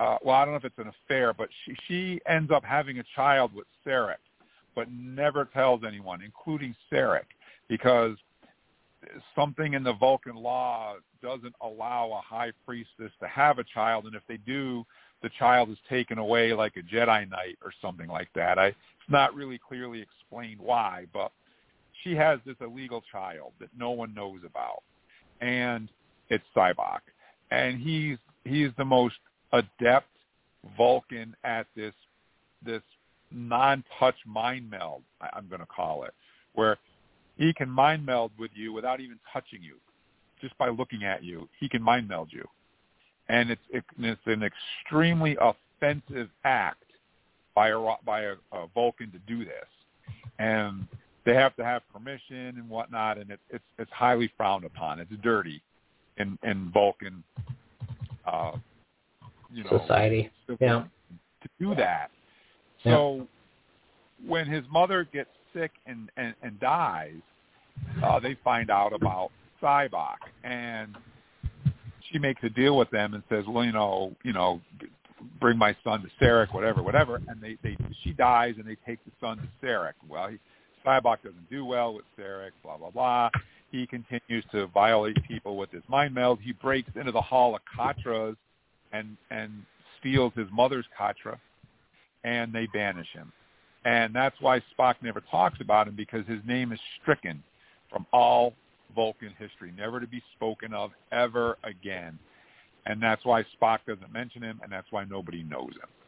So the the book really fills in a lot of that backstory for the character of Sybok that I just found totally fascinating, and why they wouldn't put that stuff in the movie to make that character more um, I, I'm going to use the word human, but I guess I should use the word Vulcan. No, Why give him some give him some depth, you know? actually because the thing is is we when you watch Star Trek 5 the way that it was finally delivered at 1 hour and 46 minutes, you do not have any real background on Sybok. You you have no idea how he has these powers. You have a little bit of a story that uh, Spock tells about who he is. In fact, when Spock first describes him, you don't even hear the the half brother story that comes up later in the movie. So yeah, I, I think if this movie were to be made today, they would absolutely keep that stuff in. But back in the day, those studios were concerned that uh, it, they had to keep movies under two hours because they had to fit so many movie cycles into a single day. And if you keep a movie at under two hours, you actually have time in the movie theater to show the movie and then give about 20 to 30 minutes for the theater to be turned over, you know, go in, clean up all that popcorn that Junior spilled all over the, the floor, and then they can run another hour and 45 minute movie. If this movie were two hours and 15 minutes, they would have only been able to run three in a day instead of four or four instead of five. And they thought back in the day, they being the studios, thought that that would have significantly cut down on the amount of movie uh, m- uh, money that the movie made, which as it turns out, wasn't the real reason the movie failed. The movie failed because it was missing that half an hour of essential content. Yeah, I, I agree. I, I agree. I um I really enjoyed the book. Like I said, I'm only seventy percent done. I was hoping to read the whole book by tonight, but I didn't get it all done. But the backstory on Sybok is fascinating. Uh, to coin Mr. Spock. And they also threw some extra stuff in there about the Klingons, which I found interesting as well, about Klaa and his background, and about Vixis and General Korrd and St. John Talbot. Uh, so overall, if, if you're looking to fill in a lot of the missing pieces, and I wonder if the if the novelization was written from Shatner's original film treatment before Harve Bennett cut it down from two hours and fifteen minutes to an hour and forty five. I, I, that's what I'm wondering. If if a lot of this stuff was originally meant to be in it but was cut out, that I don't know. But I will say that the book really filled in a lot of the stuff that I think would have made the movie much much better if it had been in it. Uh, particularly the rock creature thing. Um, Well, one you- thing I do want to say, I love the camping scenes. Um, I'm sitting at camp right now, so um, to see the crew out of their uniforms doing something that I can relate to every day instead of flying around in space, which I cannot relate to, sitting around a campfire having marshmallows, um, I loved it. I, it- to me, I was like, wow, that's so cool. And a quick story about the marshmallows before we have to take another break. In the book, and this is something that's not in the movie, but it's hinted at in the movie, McCoy plays a joke on Spock. And McCoy goes and he knows anything he does, Spock is going to catch. So he goes to the ship's computer knowing that Spock is going to research camping, and he changes marshmallows into marshmelons. And so when Spock does his research and he pulls out the marshmallow, if you notice, there's a little grin on McCoy's face, and he's laughing. That's because McCoy put that in the computer, knowing that Spock would make that mistake. Which, so when he pulls out the marshmallow, it's just a, it's an inside joke between McCoy, and I just I wish they had put that in the movie because it would have made that scene just that much more better. So the marshmallows is an actual joke on Spock, which And if you which did- I And if you didn't catch it, it does show up in the subtitles. If you keep the subtitles on, it definitely says marshmelons every single time Yes. someone says it. yeah, that is not a mistake. That's done intentionally. Yeah. And I think it's great when you read the book and you find out that McCoy was trying to play a joke on Spock, and that was the joke that he came up with. And it works in the movie too, I think. So that was great. Anyways, we have to take another commercial break. We're not done talking about Star Trek V, The Final Frontier. Our phone number here is, as always, six four six six six eight two four three three. Give us a call, and we'll get you on to talk about Star Trek V, The Final Frontier. Right now, though, we're going to hear from my buddy TJ. So don't touch that dial. We'll be right back. This podcast is brought to you in part by the Freakopolis Geekery, the premier upstate New York comics and game shop. Centrally located between Saratoga Glens Falls, Ticonderoga, and Rutland, Vermont, the Geekery is a haven for pop culture and science fiction fans. For Star Trek fans, the Geekery features board games like Ascendancy, as well as awesome gaming titles like Star Trek Adventures RPG from Modiphius, Star Trek Away Team's HeroClix, and of course, Star Trek Attack Wing ship-to-ship tactical combat for the tabletop. The Geekery hosts casual play sessions, learn-to-play sessions, and sanctioned organized play tournaments with limited edition prize support.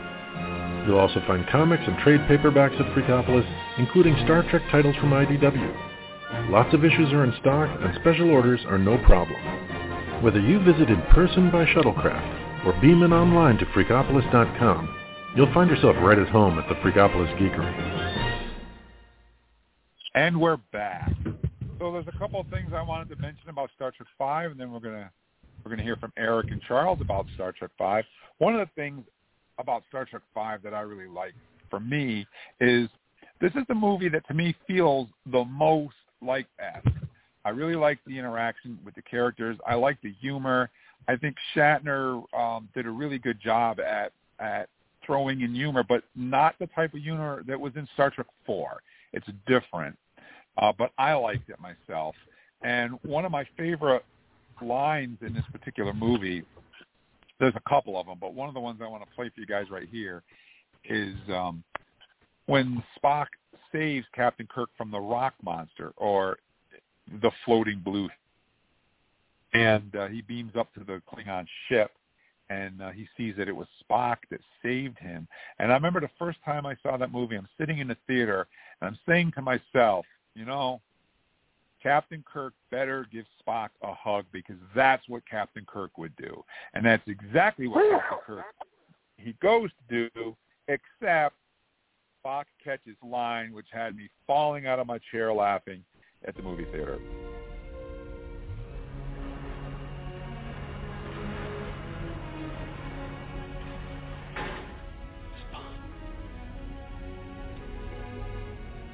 Welcome aboard, Captain.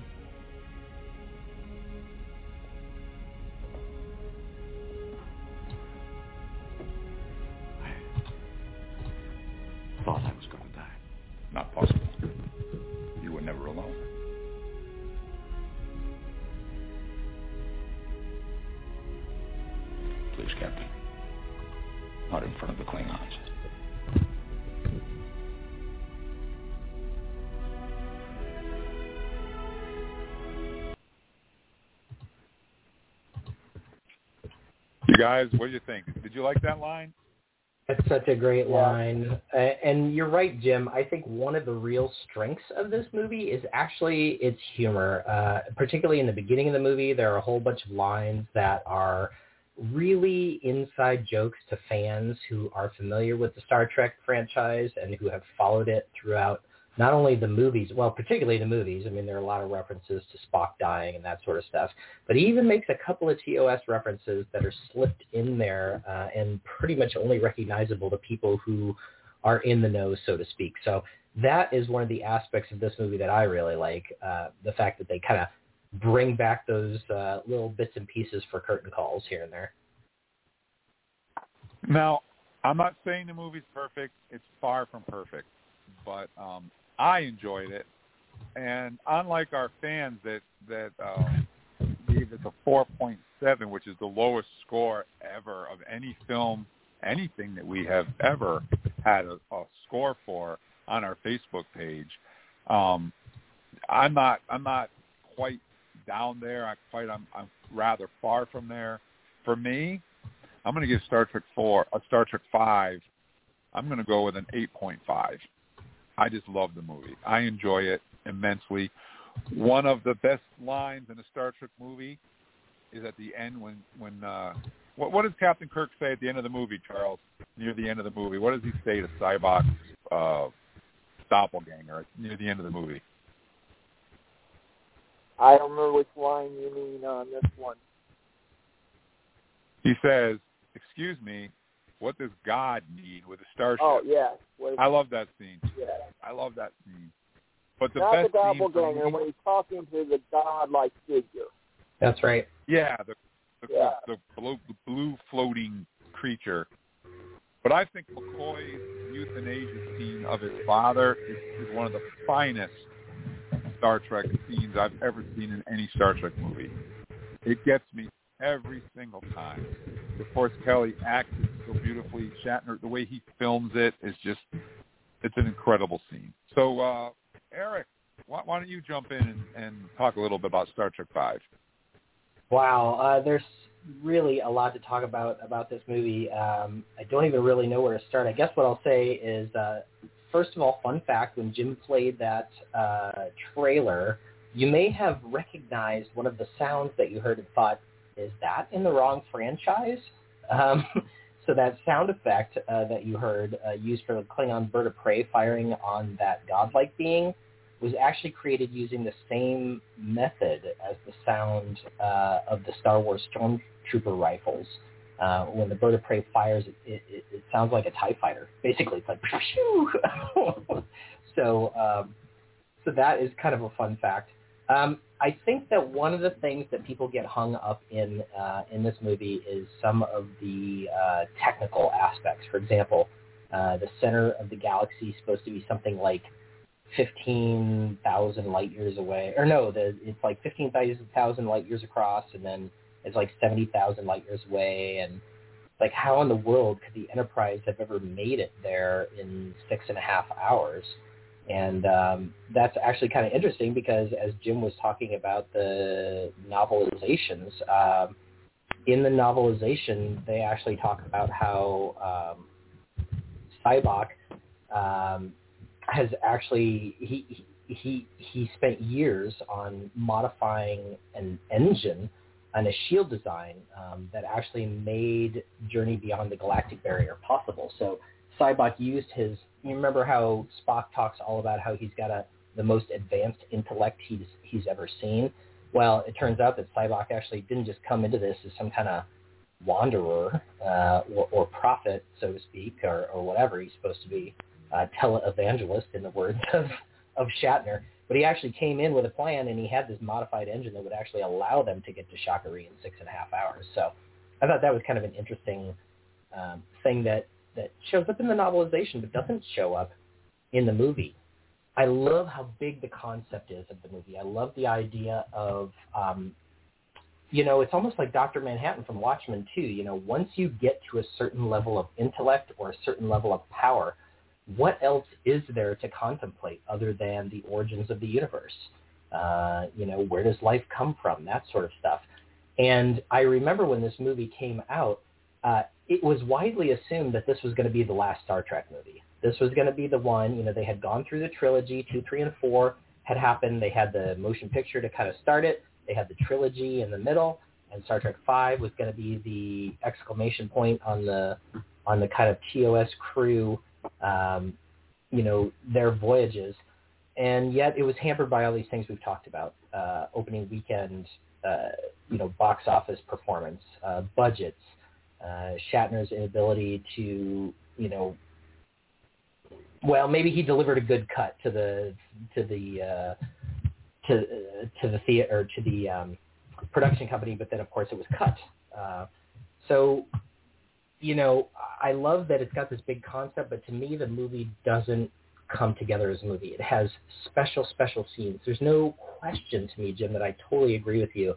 The camping scene is amazing. In fact, I love the whole first, let's say, 45 minutes of the movie. Um, even the opening scene with Sybok kind of coming across the desert on his horse and taking away that guy's pain. That was very compelling to me when I first saw that in the theater. But then it kind of falls apart a little bit in the middle to me. You get some inconsistencies. Yes, the Enterprise has 78 decks. Yes, while Spock is flying up the tube, he actually goes down some decks. I think he goes up to like 52 and then goes back down to 47 and then goes up to 78. Try to suspend your disbelief a little bit there because there is some good stuff uh, in the movie, some good concepts that I just think they didn't have the chance to totally explore. Um, so you know, there's a, there are a lot of really cool theatrical connections. I think uh, that Laurence Luckinbill in particular has. Did you know that he's actually the son-in-law of uh, Lucille Ball and Desi Arnaz? So he's got that connection to Star Trek, and then he's also the uncle of the Wachowski brothers who did the Matrix movies. So he's kind of one of those guys who has this connection to lots of cool things, even though this was actually his very last theatrical performance that we ever that we ever saw him in. And given the script that he was given, I thought he did a really good job with the role. Uh, I love Jim you talking about uh, the whole like Vulcan Katra thing because you get the sense that not only does he have this superior intellect, not, you know, no pun intended with Khan there, but he also has a superior empathy. That's what allows him this ability to sort of share people's pain. And actually, I like the concept of being able to take away people's pain, but when you think about it, he's he's doing it for somebody which makes them completely devout to who he is. So if it if this were really kind of following a Star Trek theme, Sybok would have been a guy that um, showed people without taking their pain away artificially, uh, showed people how to deal with their pain. And I think that's what this movie's trying to do. That you've got the McCoy scene, you've got the Spock scene where he, um, you know, sees how disappointed Sarek is and how human he is, but you you don't you just don't quite it doesn't quite execute it in such a way that uh, that feels super Star Trekky to me. Um, so you know, I think this movie has a lot of merit. Um, I'm a little mixed on whether I put this at the bottom of my list or maybe some of the TNG movies like uh, Insurrection. I actually think these two are very similar in some ways in that they probably work better as episodes of the show rather than movies. Um, but uh, very interesting concepts. I just think that that Shatner bit off a little more than he could chew, and then was met with some bad luck along the way.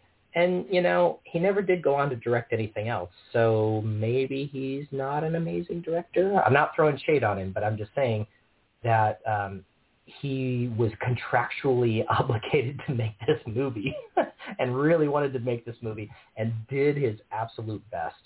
Um, and we got Star Trek 5. So uh, I don't think I'll quite put it at the 8.5 that Jim puts it at, but I don't think this is a 4.5 movie either. I'm going to give this one a 6.5, uh, which is kind of near the bottom of my list.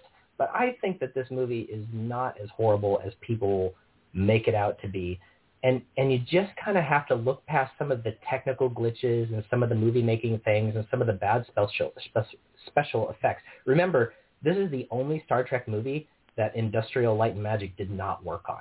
So that's why the special effects look so different. That's why the warp field looks so different when they're at warp. Um, it just what they didn't have the budget to do what they needed to do to do, and ILM was working on Indiana Jones and Ghostbusters and all kinds of other stuff back in 88, 89 when this movie was being made. So 6.5 from my perspective. What do you think, Charles? Okay, let me go back in. As Jim talked about, all the blockbusters of that week, of that summer. Yes, Indiana Jones: The Last Crusade was a big blockbuster. Batman I think did fairly well on it. That was a reboot. It did very well. Such a good movie. Love that movie. But Ghostbusters 2, I'm not sure Ghostbusters 2 fares very much better than Star Trek did.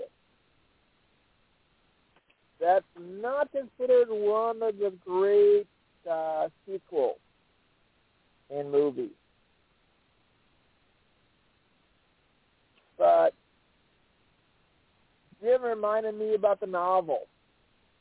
And it's like, oh, I do have the Kindle version of the novel. And I do need to go back and read it.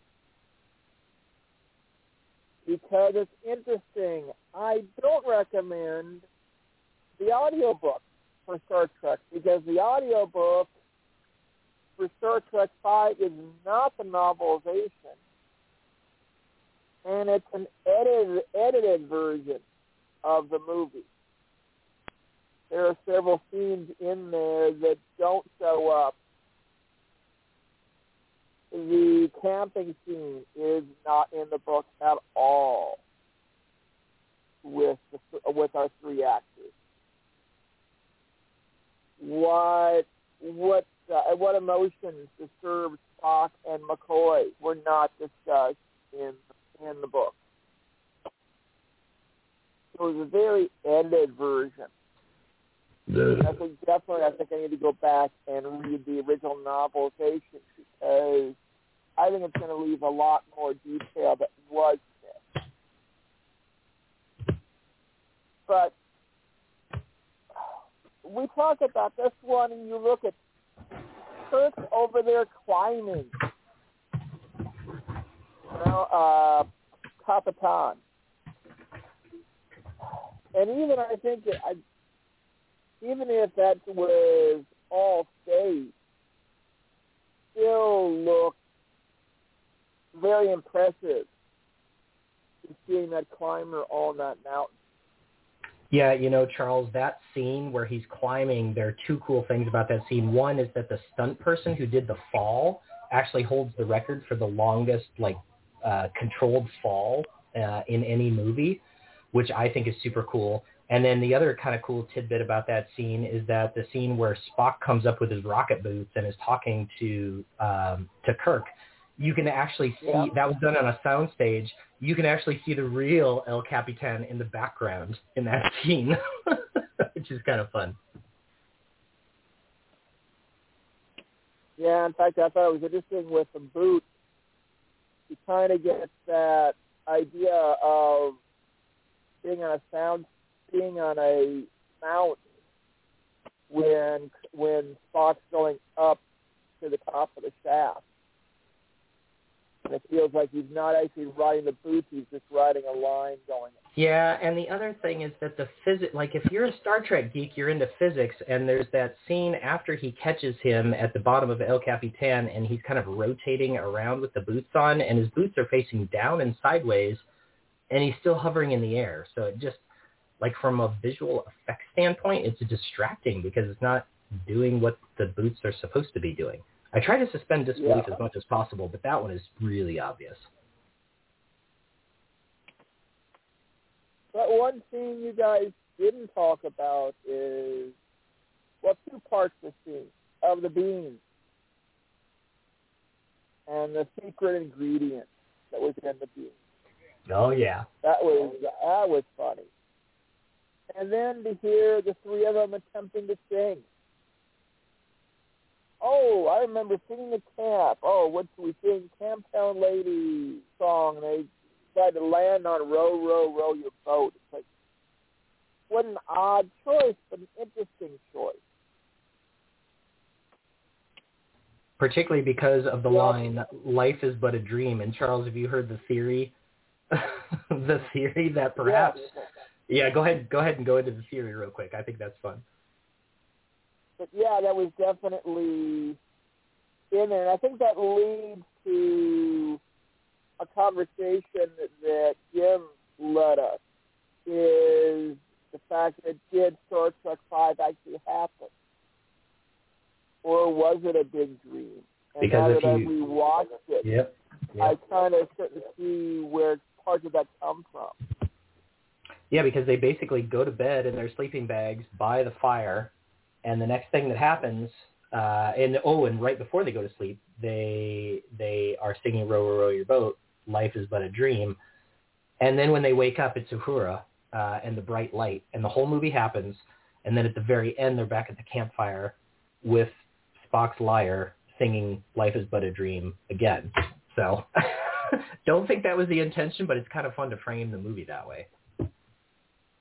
Now that I've heard the theory and watched it, I kind of I, I see where that came from, and I'm not opposed to that theory anymore. I thought that was an interesting theory and might explain this one a little better. It also explains why we never hear about Sybok and why some things have happened the way they do. But I know the time's getting short. Um, I think I'm going to give this one a seven. It's not my top movie, but it's not a bottom bottom of the line movie. There's still a lot of good serious acting in here. Especially when you see some of the emotions that McCoy gives it about his father's death. McCoy McCoy definitely- definitely looks a little aged in this movie, and I think at times that fits his character. I wanted to make before we cut off. One of them is the scene where Chekov and Sulu are lost wandering in the woods. In the book, again, we can argue whether or not the book is canon or not, but it's an interesting scene nonetheless. One that I wonder if it was ever filmed this way. I do not know. But in the book, Sulu and Chekov are not lost in Yosemite, which is the way it's portrayed in the movie.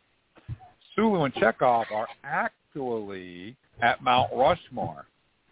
And remember, this movie was filmed, uh, well, it was released in 1989, so it was filmed in 1988. And one of the scenes that I find fascinating to coin Mr. Spock again is in that scene when they're lost. The camera pans around and Chekov and Sulu are walking up the backside of Mount Rushmore. Camera pulls back for a wide shot of them, and there are actually five heads on Mount mm-hmm. Rushmore. The fifth head belongs to the first black president who happens to be a female, and her head is put on Mount Rushmore uh, with all the other heads. And I find that to be fascinating because back in 1988, how did they know that we were going to have a black president not too long in the future? I thought that was a really cool thing that maybe should have been in the movie because it was relevant. Um, And so I don't know and you they- and you know what was in the movie, Jim, I that know. I that I think people sometimes forget about is that uh, you know when Star Trek Voyager came out, people gave Tim Russ shit for being the first Black Vulcan, but in fact he wasn't the first Black Vulcan. This movie, Star Trek Five, has a Black Vulcan that delivers Spock from Amanda as he's born.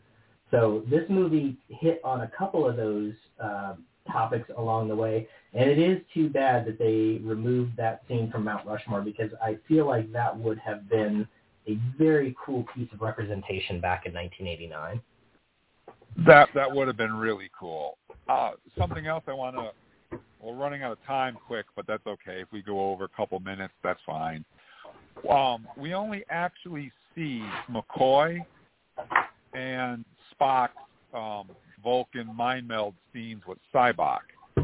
Um, but in the book, uh, we actually get to see Sulu's, which is really interesting. And perhaps more interesting is Mr. Scott. Mr. Scott's big moment was the death of Peter Preston in The Wrath of Khan. If you're looking for some more background on the characters and to fill in a lot of that, there's a lot of stuff in the novelization that just wasn't in the movie that were just great scenes that I don't know why they weren't in the movie, but they should have been. So we're down to five minutes here, guys. Um, so we're going to wrap things up here. So overall, I enjoyed Star Trek Five: The Final Frontier. I don't think it's the worst film. Um, we're going to talk about what I think is the worst film, and um, Eric mentioned it briefly. Uh, we'll get around to it eventually, but I don't think Star Trek Five is the worst film at all. So I want to say thank you to each and every one of you guys out there who's listening. And if you're in the United States of America, please have a safe and happy Fourth of July weekend. Try to stay dry. I know it's pouring rain up here where I'm at.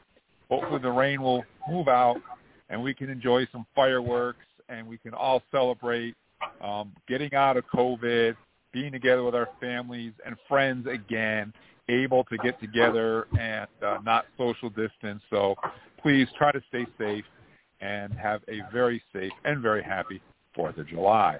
I also want to say thank you to Eric for hanging out and Trek talking with us tonight. Eric, thank you so much. We couldn't do the show without you. I had a real blast with you guys tonight. I love talking about this movie. And if you are in the Portland area over the 4th here, guys, please, please, please follow the fire marshal's uh, recommendations and just forego the fireworks this year. You can still celebrate your patriotism without blowing stuff up. And uh, we're way too hot. We're way too dry right now. And we certainly do not want a repeat of 2017 in the gorge. You know what I'm talking about. So uh, thank you for uh, hosting here, Jim. Uh, and people in Portland, be sensible this weekend. And also, I got to say thank you to Charles. We couldn't do the show without you either, Charles. So thank you so much for hanging out and Trek talking with us tonight. Well, I'll give a similar warning as Eric does. I know people are wanting to do the fireworks. Make sure you stick to safe and sane fireworks. And make sure you, if you choose to set them off, set them off safely. And don't forget about the fact that you do have animals and people who do get uh, scared from the noise. And be mindful of them.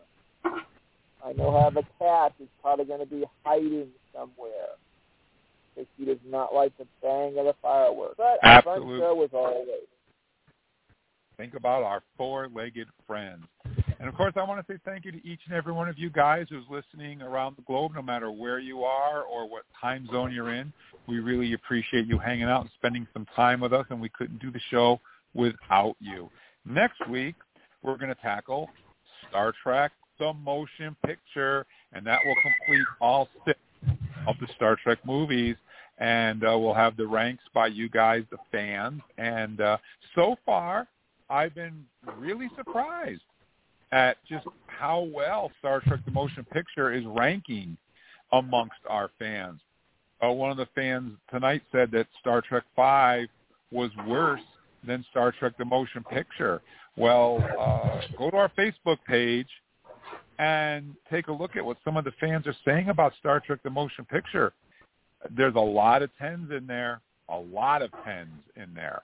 So check that out so that your opinion next week's show.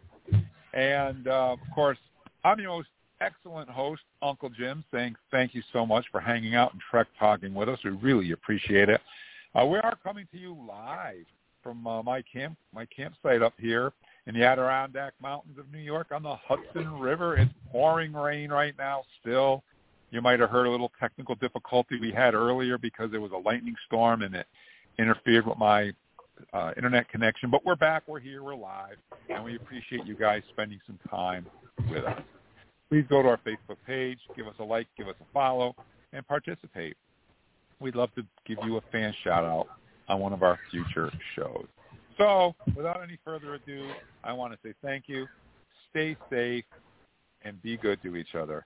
Hailing frequencies are closed. Good night, everybody. Good night, y'all. Live long and prosper. Judy was boring. Hello. Then Judy discovered ChumbaCasino.com. It's my little escape. Now Judy's the life of the party. Oh, baby, Mama's bringing home the bacon. Whoa, take it easy, Judy. The Chumba life is for everybody. So go to ChumbaCasino.com and play over 100 casino-style games. Join today and play for free for your chance to redeem some serious prizes. ChumbaCasino.com. No purchase necessary. Void where prohibited by law. 18 plus terms and conditions apply. See website for details.